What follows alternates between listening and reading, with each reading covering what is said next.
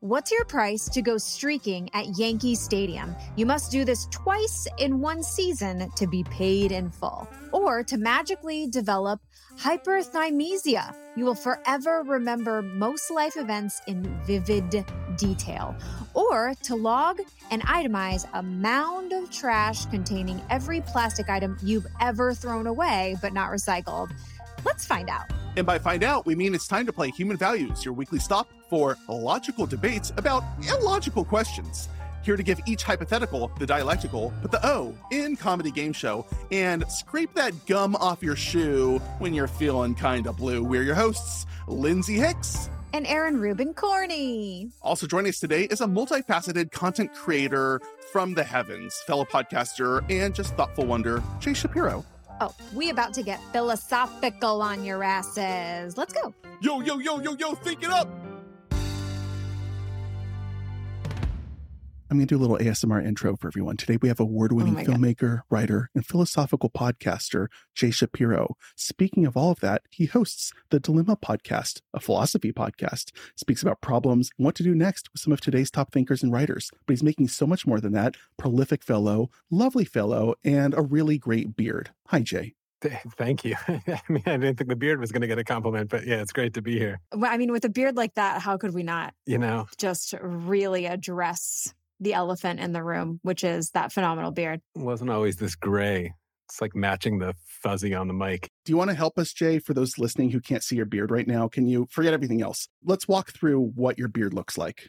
It's a little more than a five o'clock shadow. It's like more of a eight o'clock, 8 p.m. shadow. It looks exactly like a middle aged man. I think I could call myself that now, who just doesn't like to shave very much. just does it every few days and just lets it grow. But it also gives a little bit of highly knowledgeable survivalist vibes. And I don't know if that's what you were going for, but it's really just you're exuding that. Yeah, if there's like a zombie apocalypse, just follow the guy with the beard. A hundred percent. It's probably like if you had to just profile people based on like who you should follow, it's actually probably not a bad heuristic to carry around. I actually don't know because if somebody's scrappy enough to figure out a way to shave during the apocalypse, I kind of want to know who that is. That's true. Yeah. If someone has like a really good like line, you're like they figured out how to use like broken glass and a really yeah. I mean, it depends on what kind of apocalypse, I suppose. They sharpened a toothbrush on a concrete floor or something. Yeah. That's classic prison shank. Sorry, I had to bring prison shanks into this so soon. I usually wait until like 30 minutes in to start talking about prison shanks. Yeah, what does the philosophy community think these days about prison shanks? Oh, all for it. I mean, everyone is it's the, all the rage. Straight in the back. Ask Caesar. Okay. At the last Socratic powwow, you guys talked about shanks and it went well. Yeah, I mean, it's just survival of the fittest, I suppose. Survival of the the shankiest. Ooh, shankiest. It doesn't sell. Don't put it on a bumper sticker. Can I ask you a question about the philosophy uh, community at large? Yeah. Do you guys ever break into like the shallow stuff? Like, I would love to imagine a lot of like people who are into philosophy sitting around discussing like Kim Kardashian and Pete Davidson's breakup. Do pop culture things ever come up or like highly silly, trite issues of our time? I bring them up. So first of all, caveat, you know, I'm a filmmaker who works with a lot of people in the philosophy community. I'm very still like would be major imposter syndrome to call myself amongst the crowd. You swim in the swimming pool, though. It's not like you're somewhere else. Yeah, you're speaking that language. Maybe you paddle in the shallow pool if you want to give yourself that, if you really want to be tough on yourself, but you're in the pool with them. I'm in the pool. I know the lingo. I know my way around it. I have my own opinions that I form. I'll give a plug now for someone who's not a philosopher, but Chuck Klosterman. I've been recommending this, this book to anybody who has a pulse, who wrote a book called The 90s. It's about the 90s, of course. I think this is the kind of actual stuff that is like desperately needed from philosophers, critics, sociologists, all that kind of stuff. And it's full of like, you know, you could call it philosophy in a way, more like sociology, but of Nirvana, um, American Beauty, and things that happened in the 90s in the pop culture realm and sports, and something, one of the questions we're going to be tackling about steroid era and kind of what it means. It's that we need so much more of that, actually. I mean, looking back on the stuff in this book, why I liked it so much is things that happened in the 90s seem unbelievable now and super weird, but at the time they didn't really seem weird. it, it takes a lot that like just to step out of the moment and try to put the pattern and the pieces together and what the philosophy might mean. And frankly, you could do way more predictive power with that kind of stuff. So I don't know how, I don't know how to predict oh, Kim yeah. Kardashian's next move or whatever like, you know, the the next thing's going to happen in the world. But if you if you start to sort of see the the the philosophies that have subconsciously, and no one talks about it out loud, but it manifests itself in the kind of music that's popular and the kind of films mm-hmm. that are popular. Mm-hmm. Here's, here's a dumb example, but maybe a really good one. I talked about the apocalypse. Zombie films are incredibly ripe for sort of sociology and philosophy mm-hmm. and, and not just the fears that are capturing people. They got incredibly popular during the AIDS epidemic for obvious reasons of infection, and they were huge in that crowd. Dawn of the Dead is an incredibly good film about consumerism, if anyone knows that, of zombies in the shopping mall. Yeah. For me, it's not shallow stuff. I think that stuff is incredibly overlooked. It's and it's frankly the stuff that people encounter. So philosophers and communicators of philosophy should be using it as much as possible. There's a way to get to people that are that do love the culture, the pop culture stuff, you know, colloquialisms as they're constantly evolving and all of that. And I think that if you can take a philosopher's eye to that and kind of use the zeitgeist to sneak in some philosophy, that would be just chef's kiss. That also gets me thinking a lot about like how now a lot of pop culture content stems from science fiction and fantasy and the the original roots of like sci-fi, fantasy as well, right? J.R. Tolkien wrote The Hobbit based on his experiences in wartime. A lot of authors at that time did, right? Mm-hmm. I think C.S. Lewis is, was based a lot on war and a lot of his theistic struggles at the time as well. And a lot of sci-fi is rooted in almost all science fiction is explorations of different themes and trying to play with like okay if you made this one bent on reality what happens? And so it seems like maybe pop culture like i spent so many hours talking to friends about thanos' snap right a few years ago. I don't know if you remember this Aron but i got you a cookie cake that was the thanos glove. Do you remember this? Lindsay there's no world where i would ever forget a cookie cake you gave me ever. it took a lot of work to explain to the people at the cookie cake place how to make what was that glove called? The Infinity Gauntlet. I just had to remind you that I'm a good friend. Thank you. Lindsay, you're a great friend. You're the best person ever. Well, in the spirit of hypotheticals and interesting queries and going down rabbit holes that nobody asked for, but everyone's getting. Mm-hmm. Maybe we kick things off. Jay, it's going to be pretty straightforward. We're going to ask you three crazy, weird hypotheticals, walk you through it. And the goal here is the least amount that we each have to be paid, not just any amount. Cool? Yeah, yeah. All right, groovy. Let's party. Lindsay, you want to drop the needle? What's your price to go streaking at Yankee Stadium? You must do this twice in one season to be paid in full. So there's a lot of variables here. So you said they're hypotheticals. A lot of these are very like personal to me, which you'll see the, the three that are coming my way. Jay, what do you do in your free time? Watch baseball. I watch a lot of baseball actually, so this one's very relevant. Naked? Like, what are you getting at here? Well, so here, so okay, so let me let me put a, this one out to begin with. All of my analysis and thinking about this particular question, I factor in the nudity thing almost nil because I really actually have very little shame about being naked the way I'm already factoring that one is I know that's worth something to other people. So immediately I want to raise the price because I actually don't care very much about it, but I know other people do. So I could sort of bluff my way to a higher price by, you know, factoring that in. But personally, I'm actually not even factoring in the nudity thing that much to go streaking in Yankee Stadium. In fact, in some ways it makes it almost like if people had, had seen me do it, like my friends or family, they might be like, "Oh, Jay went crazy," and somehow like forgives the the thing a little more because it's a little just more extreme to go do it naked. And I don't know if you guys knew this when you chose Yankee Stadium, but the price is rather the cost and the punishment is rather high in New York. What is it? So, so there's a little story here of New York. There's something called the Calvin Klein rule in New York. and yes, you already, it has nothing to actually do with the underwear yet of Calvin Klein, and the streaking thing was just coincidental. There was a New York Knicks game. I think the year was 2003. I might be getting that off a little bit, maybe eight. A New York Knicks game. They were playing in Madison Square Garden. I think it was against the Toronto Raptors late in the season. And Calvin Klein, yes, that Calvin Klein, the fashion designer, was sitting like in the front row. He's got some money and had some good tickets. He's the one from Calvin and Hobbes. Yeah, that's the one. Yeah. no, Back to the Future. You're, you're missing it. Oh, he's the old guy. Got it. Okay, go on. he's he's the old guy. He's the old guy, fashion designer, and very wealthy. it was an inbounds play where Latrell Sprewell, who was also a very enigmatic character in his own right, once choked a coach. If any basketball fans are listening out there, but at this time, Latrell was just trying to play basketball, and the the referee had given him the ball, and he was looking for a teammate to pass the ball into, and over wanders Calvin Klein in the middle of the game and like grabs Latrell's elbow and whispers something in his ear. No one really knows exactly what's going on or what's going to happen. Latrell's like, why isn't security here? He gets sort of ushered away and back to his seat. And that was kind of it the game went on. He was clearly inebriated. It was very embarrassing for him. It was like all over the New York Post and stuff the next few days. And he actually checked himself into rehab a few days later. So that's not like the happiest part of the story.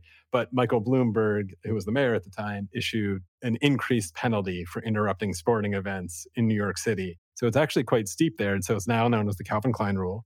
And it's a $25,000 fine. Wait, so anytime you see it happen on camera during a sporting event, that person is not just Free Willy. If they're doing it in New York, it's just New York. Yeah, this is New York. It's a bur- it's like New York. Oh, it's anywhere New York. Yeah, yeah. What are the rules though? Because I know I know in New York women can legally go topless. This is just like interrupting an event, I think. Yeah, it doesn't matter if you're naked or not. It's if you go on the field and interrupt the event, it's twenty five thousand dollars. But you could also get up to a year in prison. I highly doubt they enforce this all the way.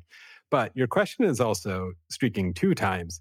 So I imagine if I streaked once, they I would get in some trouble and face this $25,000 fine. And I think you get banned for life from the stadium and probably from all stadiums, but at least Yankee Stadium. But you're asking me to do it again, which means I'm going to have to get back into the stadium somehow, probably in disguise, probably not that big of a deal, probably no one checking. But once I do it again, they're like they're they're they're going to be strict and they're going to be like so now it's at least a $50,000 fine and potentially a year in jail and I, I would probably again have some trouble getting out of it. So my price starts getting I mean it's at least 50 because that's literally you're breaking even, but I'm obviously going to raise it a lot more than that. Well, this is all about your bare minimum. Yeah, I know, but like I need to build in some dollars that add on to the embarrassment of it, the hassle of it, the, but the, the banning of probably from any major league baseball event in the country for the rest of my life is a cost to me because I love baseball. So my cost is getting higher and higher. Right knowing about the $25,000 fine is one thing, but then something else to be concerned about just from a legal standpoint is sex offender registry and a possible like indecent exposure charge. Like there's a lot of legal things that could come from this that I don't want. And then also, if you're on that registry, it shows up every time you apply for a job. It shows like there's a lot of reasons that having a record is bad. So just considering that really raises my price. I'm proud of you that you're not on it, by the way. Thank you so much. I peed in public a couple times and I've really gotten off scot free. I'm glad you didn't get Scott. Thank you. Thank you for that. So so I'm really just considering uh, what it would what it would cost for a like I also I'm a very modest person. Being naked on a televised event sounds like my nightmare a little bit. There's really nothing about this that I'm like, you know what, it would be worth it. So I would have to be paid a lot of money to make this worth my while. But it's not a nothing. It's not one where you're like, there's no way.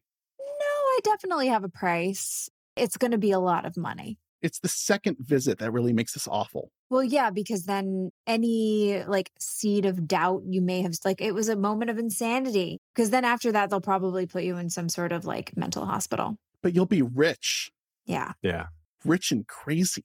Yeah, which I already have one. I want to share a little bit, like wh- where my mind goes to factor this in is like as a general principle, and maybe something for the whole conversation is that getting money for something like this or doing something that's sort of totally outrageous or against my values, call me idealistic, I wouldn't feel comfortable spending on myself. I wouldn't feel comfortable using. I just would feel dirty about it.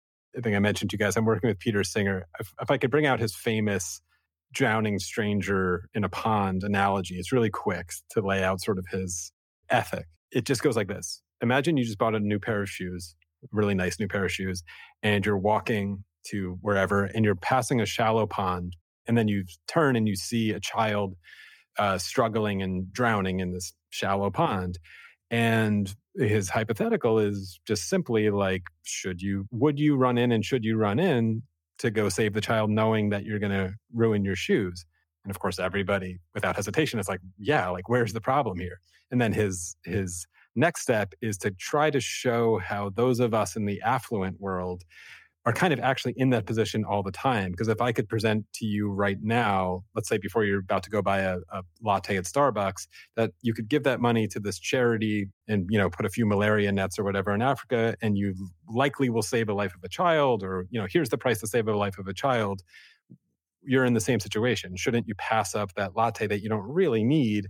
Because you know you would do this. You would throw the latte away to go save the kid in the drowning pond. So what's really the difference here? Is it the distance? Is it this? And we could talk about the drowning pond all day and I, I will in my film in a lot of ways but one of the most back to the sort of like analysis of this question my mind goes to being like this is stupid. I don't want to run through yankee stadium.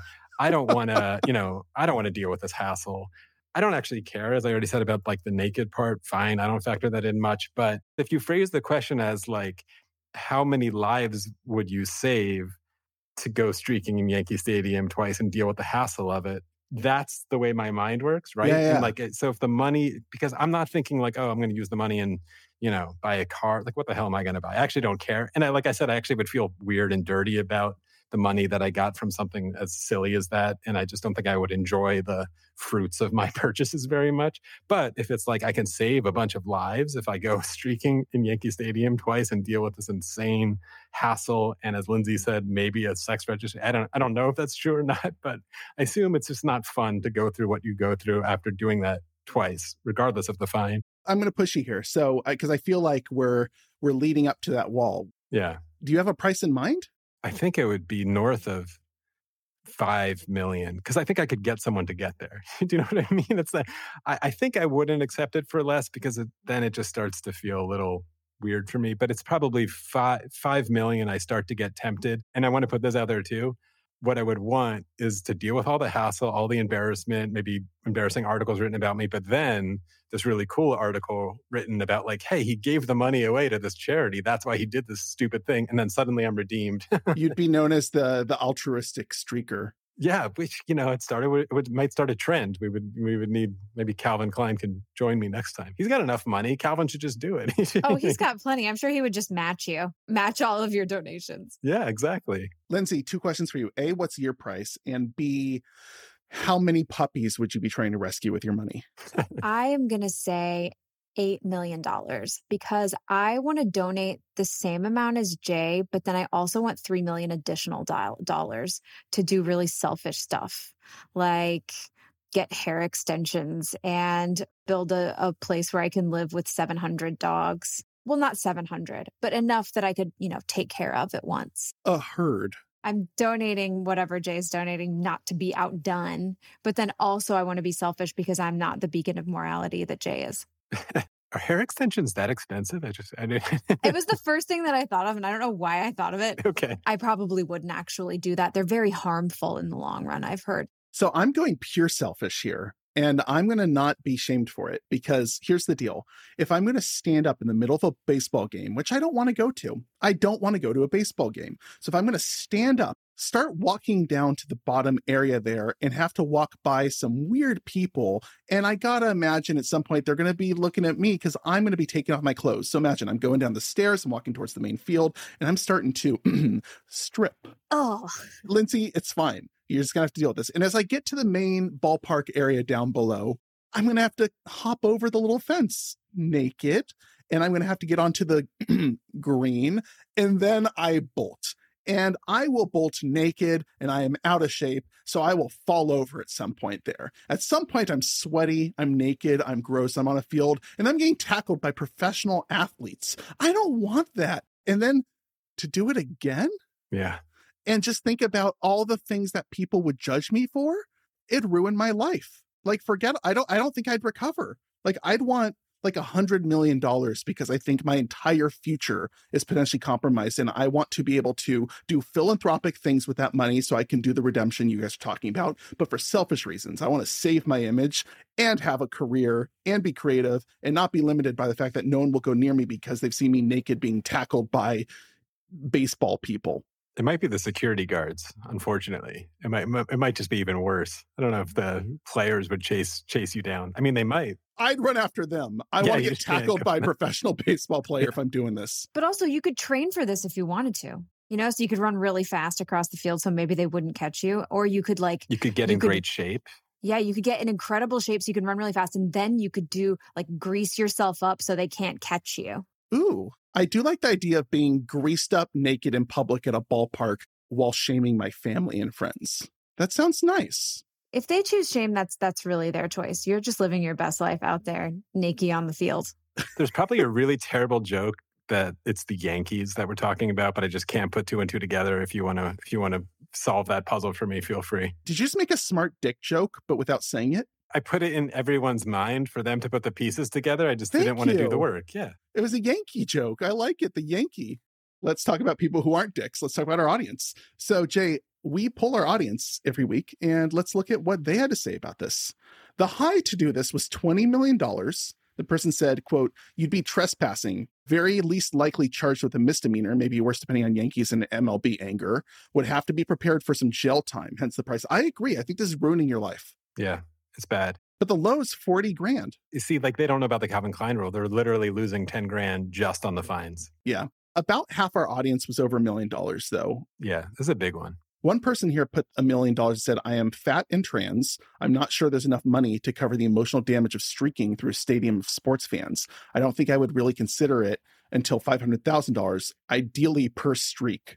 So 1 million total. That's fair. If you have issues with showing yourself that way, I could see this being a whole other layer. I mean, but also it's specific to sports fans, which can not always, but can be maybe not the most open to our LGBT plus community.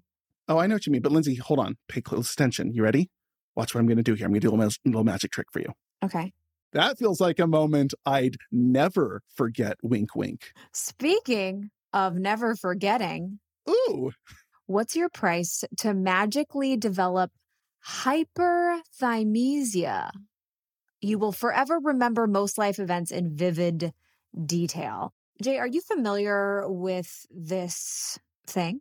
I wasn't. I did some research and I looked it up. Um, I think they call themselves HSAMs. There's actually a really fun YouTube rabbit hole to go down where people talk about their experiences of this thing. It seems some people have a really good time with it and some people are crippled by it. There seems to be quite a range here about it's like a lot of there's a lot of unknowns about this condition. And there was people who doubted it even existed for a while, it seems like. Because on first blush, this probably happens to a lot of your questions. I'm like, oh, I actually want this thing. I would I would pay to get this. yeah. Mhm. Agree, by the way. This feels appealing. It does feel appealing. And there's a few, there was a few people that I saw talk about their experience um, who, you know, seem to like it. There's not a lot of people diagnosed with this in the world. It's like in the hundreds, maybe even less. Some of them find this crippling and they would rather give it up and they can't concentrate on things and they would they can't hold jobs. But it seems for the most part, people actually have a decent time with it. And I get sort of the impulse of the question with of this vivid thing of like you're going to remember the awful things incredibly clearly as well. It's hard for mental health. It's hard for you to move on. We have so many defense mechanisms to help us kind of feel painful moments less viscerally as time goes on. And that'd be awful if you couldn't have that kind of built in. I guess the reason why it feels appealing is it seems that this operates a bit like it, they don't just come at you. It doesn't just like pop into your mind. It does seem like intentional recall that's incredibly good. It's something, I mean, the people who have it seem to describe it like a Google search in their brain. Here's a bad computer analogy. It's not RAM, but it's an external hard drive. It seems like you're searching in a catalog of things and a lot of researchers are, of course are studying this because it's it's fascinating and they want to know how these people are doing it. But i don't think it quite works like you know you experience this awful thing and now it's just haunting you whether you want it or not. Like you said, it's recall. if you want to think about it or you're prompted then it'll come back vividly. I mean for me again yeah it sounds appealing and uh, you know maybe i'm just naive here that I, i'm not sure what i'm missing about it but i i want this thing I'm with you. But okay, so you and I are kind of on the same page here. Lindsay, why don't you walk us through where your reservations are? Well, I had, I think, maybe a similar experience to you, Jay, where I was initially, I was like, oh, that would be great because I was thinking I would then be super smart. Like I'm remembering every page of everything I've I've read and every class I've taken and all like I'm having this like vivid memory and experience of all these things I've learned so I can employ them in my day-to-day life. But then I think about I already am a bit of a traumatized person and I'm carrying through just old regular person memories. So I'm like, oh my God, if I was carrying vivid detail of like the many traumas in my life that have led me to this moment where I am already like dealing with so much like how much worse would it be? I don't even know and i can't even imagine. Or would you be more distilled version of you? Because you're great so would that just make you more lindsay because it's just all your moments more distilled by the way i apologize for interrupting you to compliment you. Oh i thought it was really nice thanks. But also i feel like if you are living so much in these memories if so much of your brain space is spent in a memory like how present can you really be. A lot of my ability to stay present is being able to like push out all of the things and be able to be like, let me just be in this moment. But if, if they're in there with that much vivid detail and taking up so much of that brain energy, like what does presence feel like in a conversation with a person about something seemingly mundane. You know what I mean? I can't imagine what the experience would be like. I worry that it could get zark.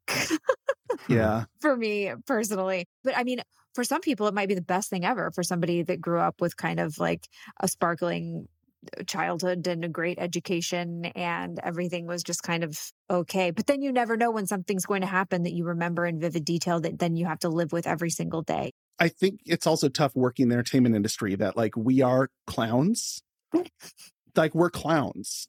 And so you'd have to remember all the dumb shit you've done to make people laugh where it didn't go right. Oh, yeah. And there's a lot. And folks at home, Lindsay's face, oof. That is not a happy face. Those are already things that keep me up at night. Yeah, exactly. Like things you've done in life that you regret, and just knowing that you are going to now have a crystal clear memory of the time you bombed each time you bombed. I mean, there's a lot of benefits to remembering because you can reference it, right? For good intellectual conversations or for work, just having great retention. So there's a lot of advantages in terms of time saving. Yeah. For me, when I imagine having this, it, it feels like a challenge, absolutely a challenge, but like a really kind of amazing one. The people that I've seen who have it in these interviews, and again, I'm just sort of talking about what I could scrape on YouTube they can remember days and what they did on a day really specifically and like what dress they were wearing. Um, there was some actress i forget who who had it um, i want to say she was on the show taxi. I don't know if you guys researched it but someone fairly well known i might might be getting that show wrong. I researched taxi to fall asleep every night. Yeah i don't i don't know if it was taxi I like i don't know. But she remembered like the dress she was wearing in a specific episode and you know it, it seems sort of lovely. I don't want to forget anything in my life, the good or the bad, even if it's traumatic, I, I think it just presents the challenge of the philosophical framework and the way you, you live your life and to be able to sort of process those things. I, I guess, you know, like uh, my father died and I have these vivid memories of him on his deathbed and, and these things that I totally cherish. I mean, there was a lot of pain there, but um, I think, you know, it, it takes some courage but life shouldn't all just be the you know lovely happy memories and butterflies the dark stuff is important to spend time with and to process and not just forget but it's it's a challenge. I know i'm speaking maybe from a place of, of privilege there to a de- degree where i'm not having these sort of like nightmares pop in my head that some people really just would rather forget. It feels kind of beautiful, right? Like moments of adversity in life are what define the most growth for all of us. There's this great lecture I love by Ram Dass from the 70s where he talked about how pain and problems and death and just all the darkness that one can experience in life are the predecessors of any great revolutionary realization or renaissance or moment of self-discovery. So there is something to be said about crystal clear memory of all of those helping you to grow and better yourself and have new perspective in ways that you weren't capable of before there's one side where I don't, there are things that I don't remember that well that I feel like my brain is protecting me from. And I'm sure there are also things that I don't remember because my brain is fully protecting me from it. Is it all the times that I crashed and burned trying to do a joke in front of you? Yes. Sorry. There's no way for her to know. no, yeah, how would I know? You don't remember, but I said I was sorry. but also, I feel like there's a way where you could utilize this to help other people that have gone through similar things or kind of be a sponge for a lot of information and become super duper smart and then do something really cool with your super brain. Yeah. To me, I view super memory as like a form of super intelligence because the retention rate for most people is not great. So I'm viewing this as like an opportunity to experience a version of like super brain. Hmm. and maybe do something cool with it. And I don't know what it is. So, yes, there's downsides, but the super functioning brain thing would be kind of cool and makes me think that maybe my price isn't that high for this. Yeah if there's things that have happened that your your brain is protecting you from and you're sure of it don't you think it manifests itself somehow oh a hundred percent i spend at least three hours a week with professionals sorting through all of that stuff yeah and so wouldn't it be better to like be able to trace it back to its source in a way and discover more things about it because oh. it, that's the only way to actually ever some things will always be painful, but it's a way to at least when something is just like when, when you're behaving in a way, whether you have a temper or you get in a fight with your your spouse or you're just like off or something you know bothers you and you're not sure why that's a much more like awful unstable feeling at least for me of than like being the chaos like oh of not knowing why you feel the way you feel yeah yeah rather than like oh like you know i got that from my dad or something or that thing that happened to me in third grade yeah that's really true i don't know if it helps or not but at least being able to like explain yourself to yourself better is something that I strive for. This it seems like this is a key to it. I'm going to say I would do it for free. I would take this for free. Okay, I like it. I want this. I would do zero dollars. I, I could see the trauma and the angst and the pain of it, but I see so much growth and so much potential for good for the self and for others, right? Because you can also be supportive for friends if like they're like having a traumatic moment or a breakup and they're like, I don't remember if I said that. And you're like, actually, at this time, this day, then you said that. And like that could bring relief to people. When you agree to do it and you say yes, do all of your old memories flood back or do you start from that moment?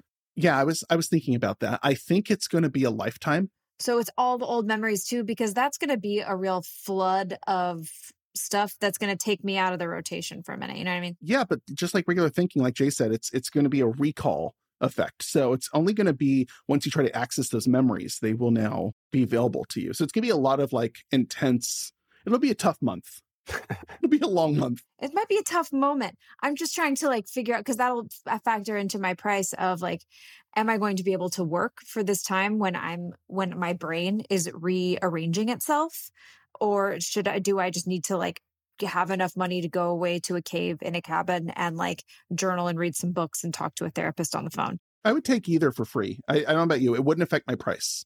Either option I would take for free. Either I get to remember things from now on and I'm very careful about using that to my advantage, or I get up life's journey and you're going to have some weird memories. But yeah. Okay. Mine is if it's from now on, free. If it's all the memories from forever, $200,000. Wow. That's kind of sad. Yeah. I mean, I like it. But yeah, now I just want to know. Now I just want to be your therapist and be like, what is so expensive back there? Jay, let's tee you up to be like Lindsay here. Let's do let's do the lifelong one because that that's where she got a price. I mean, yeah, I'm I'm free for both, and I'm negative if I could be. Like, I'm willing to put money on the table to. I mean, it, would be nice if I could get like a, a, refund if I don't like it, or like a you know. but I, I'm willing to take the take the the chance on it. From what I've seen, again, I'm like, I'm sure someone's going to hear this and being like, he has no idea. It's actually terrible. But from what I've seen, if I get a typical case of it, like I'm down. It seems fairly controllable and fairly interesting. And we're all going to die anyway. So we're all going to forget anything at, at that point. So why not? Sure. You know what's not going to die, Jay? How much we love our listeners who pull on this show. Nice transition. I don't have much going for me, but I can do a transition and I can do it moderately well. The high is a billion dollars. Two people said a billion dollars. Wow. The low, three people said zero dollars. One person here wrote, quote, This sounds dope. I have ADHD and can't remember anything. I'd take this for free. Same, hmm. same, same, same, same. That would be huge. I have the worst recollection because of that. I didn't even think about the ADHD part. Oh, here's someone who's positive though. Jake put $200 and said, This sounds great. I mean, for some people, I imagine it would be terrible, but my life has been mostly pretty good. Would love to be able to remember stuff from my early life that I've forgotten, as long as I don't discover any repressed dark secrets, I guess. Yeah, Jake, who knows what you'd find? if that's my brother, then you'd find a lot. a little over a quarter of our audience was over $5 million. 36% was under 50 grand. I don't have reasons here for the people who put a bill in, but yeah, yeah, it's interesting. I'd like to ask them. Yeah. Yeah. I don't know. I think everyone's opinion is gold, and I think no one's opinion here is trash. Lindsay. Okay. What's your price to log and itemize a mound of trash containing every plastic item you've ever thrown away but not recycled? Mm-hmm. I'm going to do a Lindsay here. Guys, I hate this so much. hey, that's it's like looking in a mirror. Yeah, that sounds bad. That sounds like a not fun thing to do. Did you know that every piece of plastic you've ever used still exists in some form? I do now. Plastic doesn't go away. Anytime you use it, it's there forever. It breaks up into tiny pieces that are now probably lodged in your brain. Past me hadn't thought about it, but because you helped him, current me knows that. Anytime. So first I have some questions on this one. And I have a I have a, a very personal story about this one actually. So I have weird weirdly a lot of experience with this. With logging plastics? Almost. An ex-girlfriend of mine. We were together for for a few years. It was a, it was a, a good serious relationship and we left amicably. She when I met her and continued it pretty much through our relationship was dedicated to a no trash life and had gotten down all the way, this is no joke, to only producing the stickers on produce as the only trash that she was accumulating and adding to the world. Everything else was eliminated. Damn. And so I was exposed to what it takes to try that life um, and that experiment. I thought of it as more of a sort of like social experiment. I think she had that plus sort of just guilt of not wanting to add trash to the world. Um, I learned a lot about the um, myths of recycling while I was doing it, which are uh, myriad. Oh, yeah. yeah. Yeah. I was living sort of a zero waste life. She had a thing called the No Trash Project that she was working on. It was interesting and cool. There's a lot of benefits to it. There's an entire like subculture that tries to do this. There's a website called I think it I think it's called lifewithoutplastic.com that sells a bunch of gear. The gear is interesting. You basically mm-hmm. end up mm-hmm. carrying around a lot of like containers because you'll go to like well, if you eat meat, you'll go to like a butcher shop or something and you, you'll hand it to them and say like, "Hey, can you just put it in here?" Everybody compliments it. They're always interested. They always ask you questions. It's a great way to make random friends with strangers. It's not that much of a hassle to carry these things around. They're aesthetically kind of cool. Like you end up getting a lot of sort of like bamboo and wood products and stainless steel stuff, and the and you jar things a lot. There's some grocery stores that are dedicated to this, but there's entire swaths of society that are just off limits to you. Like your shopping in the grocery store gets reduced to the bulk section and sort of, you know, loose stuff. Yeah. So it's it's hard and, and credit to her, she was dedicated to really trying it. And again, there was there's interesting benefits to it. And of course, one of the benefits is not adding trash to the world.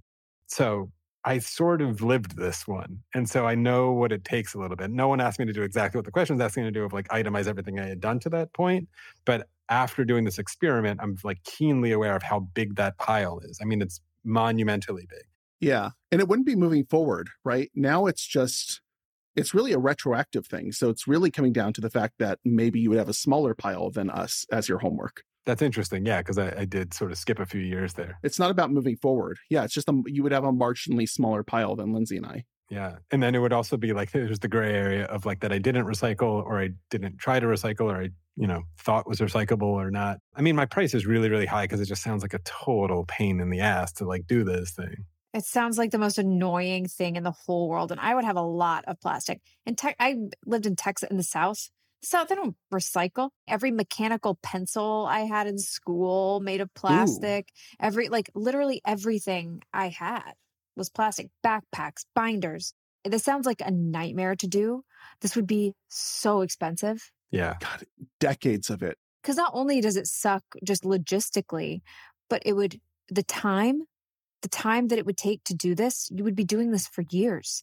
And then also, I hate logging. I hate data entry. It makes me just my, it makes my, like I have a migraine just thinking about it. And also, it's very depressing to go back and look at the amount of waste, like the guilt I would have every single time I had to sit down and like, okay, that, that we're getting into, you know, 1998 a real heavy plastic year for me you know? We lived through the 90s that that was just the most wasteful era yeah. you can imagine. Yeah. I mean now i think it's pretty bad. It's just it's kind of crazy with shipping and Amazon and everything else. The amount of they've sort of skirted the sort of moral outrage when it comes yeah. to because I think people just think, oh, it's so convenient, but it's crazy that you you know you get like a, a racer this big and like a box with like forty boxes in it, and then a plastic sheeting, and it's yeah. And a plastic bag and plastic bubble wrap. And yeah. There's one benefit though, which is I'm thinking about all of the rare collectibles that have like not made it to the trash prop or made it to the trash just from my childhood original Pokemon toys or like McDonald's plasticky toy things. There's like you could sell those on eBay. Oh, in your imagination, you get to like get these back. yeah, you get to catalog it. Then you get to go on like eBay or StockX or something and just really. Yeah, but also selling stuff on eBay is annoying and gives me a migraine. What's annoying about sorting through a trash pile, Lindsay? it's even less the sorting. I would sit there and I would separate all the little things. Paint a picture of your your experience sorting trash. Oh, I want to know how you see this going. Sorting would be fine with me. Sitting, sorting, putting everything in the different things. That's one thing and that's fine. But it's the logging that I don't want to do. I don't want to sit at a computer and write down all the different. That would be awful. So annoying. What if the three of us did it together? I mean, yeah, that would be nice to not do it alone, but still. You would sort through the pile. You'd have fun being physical with it, right? You'd get to sort through it and look through some stuff. Jay can regale us with fascinating, endless streams of anecdotes. I can try and do a bit in between them and not really help do anything but derail, and we'd get through it. Well, do you think that any of it would be enlightening? I mean, we all agree it's annoying, yeah. but do you like, would it change your attitude towards the engagement of the of trash and producing plastic? Like, is there any benefit after? Yeah, yeah.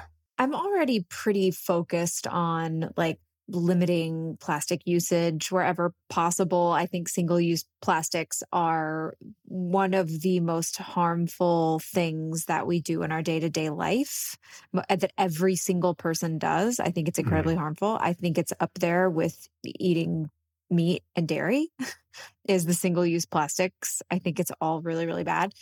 So I'm already kind of there. Like I already live that life of that awareness and how awful it is. That doesn't mean I don't occasionally find myself in a situation where I'm like, if I don't have a bottle of water right now, I don't have my refillable. I have, you know what I mean? Everyone gets stuck in times when they have to. You're saying there'd be no character growth. It would just be an inconvenience. I'm sure it would push me past the point of like, I'm not even going to take the water. I'm going to figure out a way. You know what I mean? Like, I would, it would probably push me to the point where I didn't allow myself to have any slips. You know, I would probably be like, waste free. I'm going waste free. It's happening. I've lived on that side. It's it's doable. It's actually there's something actually beautiful about it. If anyone yeah. listening is like interested in it, I promise you there's like it's a wonderful conversation starter to hand over this like cool looking container of stainless steel to like you know someone at the coffee shop to be like hey can you just put the cookie in this? They always compliment it they always want to know where you got it they're all and it's usually interesting and if they ask you why and you're like i'm just trying to reduce my plastic you know eh, footprint in the world everyone gets it and everyone agrees with it and they feel guilty about it you could feel morally superior to them for a second if you want which people people get off on that i don't think should be the motivation to do it. There was actually a grocery store i think it was in germany back when i was more aware of this experiment that actually tried to go completely package free as an entire grocery store and they were dedicated to the mission there might be a few others in europe um, yeah it's it's interesting it's doable um, there's something beautiful about it. But then from a political perspective, it's actually it's you know a bit of a misdirection politically if anyone goes down this rabbit hole of there's way too much on the consumer. So like there, there's something about this question that's annoying because it's like, dude, we don't have many options. We don't have many options. And this is the oil industry, just kind of like half the things that I would put in the pile or have to log are things that I thought were recyclable and everyone does and everyone thought so but it turns out they're not and then it's like do i have to log those and it's it's not it's not our fault i don't know if i if i'm driving towards my price because this is a tough one for me I think I've got a price. I'm thinking, obviously, I know that people do this for pennies on a dollar, but I feel like given the opportunity to make this into like a whole thing and maybe use some of that money to help clean up the great Pacific garbage patch or figure out some better way to teach people how to be, or not teach people, but like give them the tools with which they could use to be more waste free, or also like lobby the government to put restrictions on corporations so Mm. that they can't create as much waste and give us other options that don't ruin the planet, or put money into research for reusable like making containers out of mushrooms or whatever that would actually biodegrade like i feel like there's ways in which you can use that money to kind of solve the problem while doing this kind of like more in a performance art kind of way of logging all the plastic. So i'm going to say because there is an altruistic way and eh, yes i probably i would be able to support myself off of this but this is also for the other stuff too. I'm going to say 100 million dollars I feel like I'm on the other end of that pendulum, Lens. Like, I, I agree with these things, but to me, I'd probably want a half a million dollars. And I would probably do that mostly so that I could hire a bunch of people and give them wages to do this with and or for me. okay And then take the remaining money. Can't imagine it'll cost that much with a good amount of people, but it'll probably eat a hundred of that. Maybe if I got a massive pile of people, do my lifetime's worth of decades worth of trash and sorting and filing and itemizing. I don't know yeah, half million dollars, and then I would have enough money after that to cover for the work loss because I would probably make this a full time thing forever long. Plus, give me the money that I imagine I will come out of this with an enlightened perspective of just what an impact my waste has put out there, and so it would probably make me want to start living this lifestyle a lot more. And I know it's expensive to get all the things you need for that as a one time incurring cost. I don't know. That's kind of feel that's kind of where I'm feeling you could probably talk me down to four or something. I don't, I don't know. I'm gonna say five because I want to, I want to get help with it and I want to hire people to do it with me. And if that helps some people pay their rent while I'm organizing trash, sure, great. I like both of your answers a lot. I think I was a little lower. I think it was more like 75,000. It's sort of just like I think I could do it because there's no time frame on the question. I think I could like do it in a year. And like you said, it's just sort of time to not do other stuff. I would try to make it public. I like Lindsay's answer of like, let's turn this into a political movement. We need a money, a lot of money to do it. But if my hypothetical sort of, you know, offer is not interested in going that high, I'd probably do it just for myself and try to make a little art project out of it myself and basically, you know, pay me a, a decent year's wage of that wage and I'll knock it out. I feel like I could knock it out in a year without full time. Actually, I feel like I, I don't I don't think I produce that much trash. I think I'd be. This is going all the way back to childhood. I my back to the other question. I don't. Or maybe if you did the second question first, my my my answer would change. I'd be like, oh, all that plastic is so vivid now. There's probably a lot of it, yeah and you'd remember every piece of plastic but I think I can knock out the project within a year. And so, yeah, give me seventy five thousand, and we'll call it a day, and and I'll have fun with it. I want to see the documentary you would make while doing it, right? Me like the journey of learning about it's like a it's a personal biopic about the journey of your life through your refuse. Let's see what the folks at home wanted us to know about them. The high was five billion dollars. Someone does not want to do this. One person said zero dollars. They said, Why are you making me think about the thing I'm trying not to think about? Like, honestly, I shouldn't be paid to do it, but man, that's going to be a lot of trash. yeah That's very true. Yeah, it's going to make you think about it. Yeah. It's putting it right in front of you. It goes back to the memory stuff, right? yeah There's a cost to having to be mindful and present with the things that you've done in your life. Yeah. Yeesh. Uh, yeah, yeah, yeah. A little more than a quarter of our audience put over $500 million. It's fair. One person put a hundred grand and said, quote, I've heard that most plastic can't actually be recycled. Mhm. It's mostly a lie we were told. So I wouldn't have a guilty conscience about this. It sounds more like a super tedious chore than anything else. So the price is to cover that for me. Yeah. Yeah. Yeah. This person's in, in the know. That's, it's definitely true. This person gets it. Yeah. well, despite the fact that it's hard to pat ourselves on the back as a culture man, we can pat ourselves on the back here with a few little awards for the game we played. We love awards. Awards are fun. Everyone loves to get an award. Jay, so we we look at all the audience averages for each question and add them up. So we look at the total cost across the board for what it would cost our audience to do on average these tasks and then compare them against our own. Lindsay, how's it looking today? Well, so our total for the polled listeners to do all three tasks today was $808 million. Feels high. Listeners have a high number today. So we have two awards the Lowly Liam Award, which is the award given to anyone who was under the audience average. And then we have the Highly Kylie Award, which is the award that we give for anyone that's over the audience average. The Lowly Liam Award this week has three winners. no Highly Kylie's. No Highly Kylie's this week. No Kylie's today. I had 108.2 million. Aron, you have 100.5 million. Jay, you have just over $5 million. Nice. Hmm.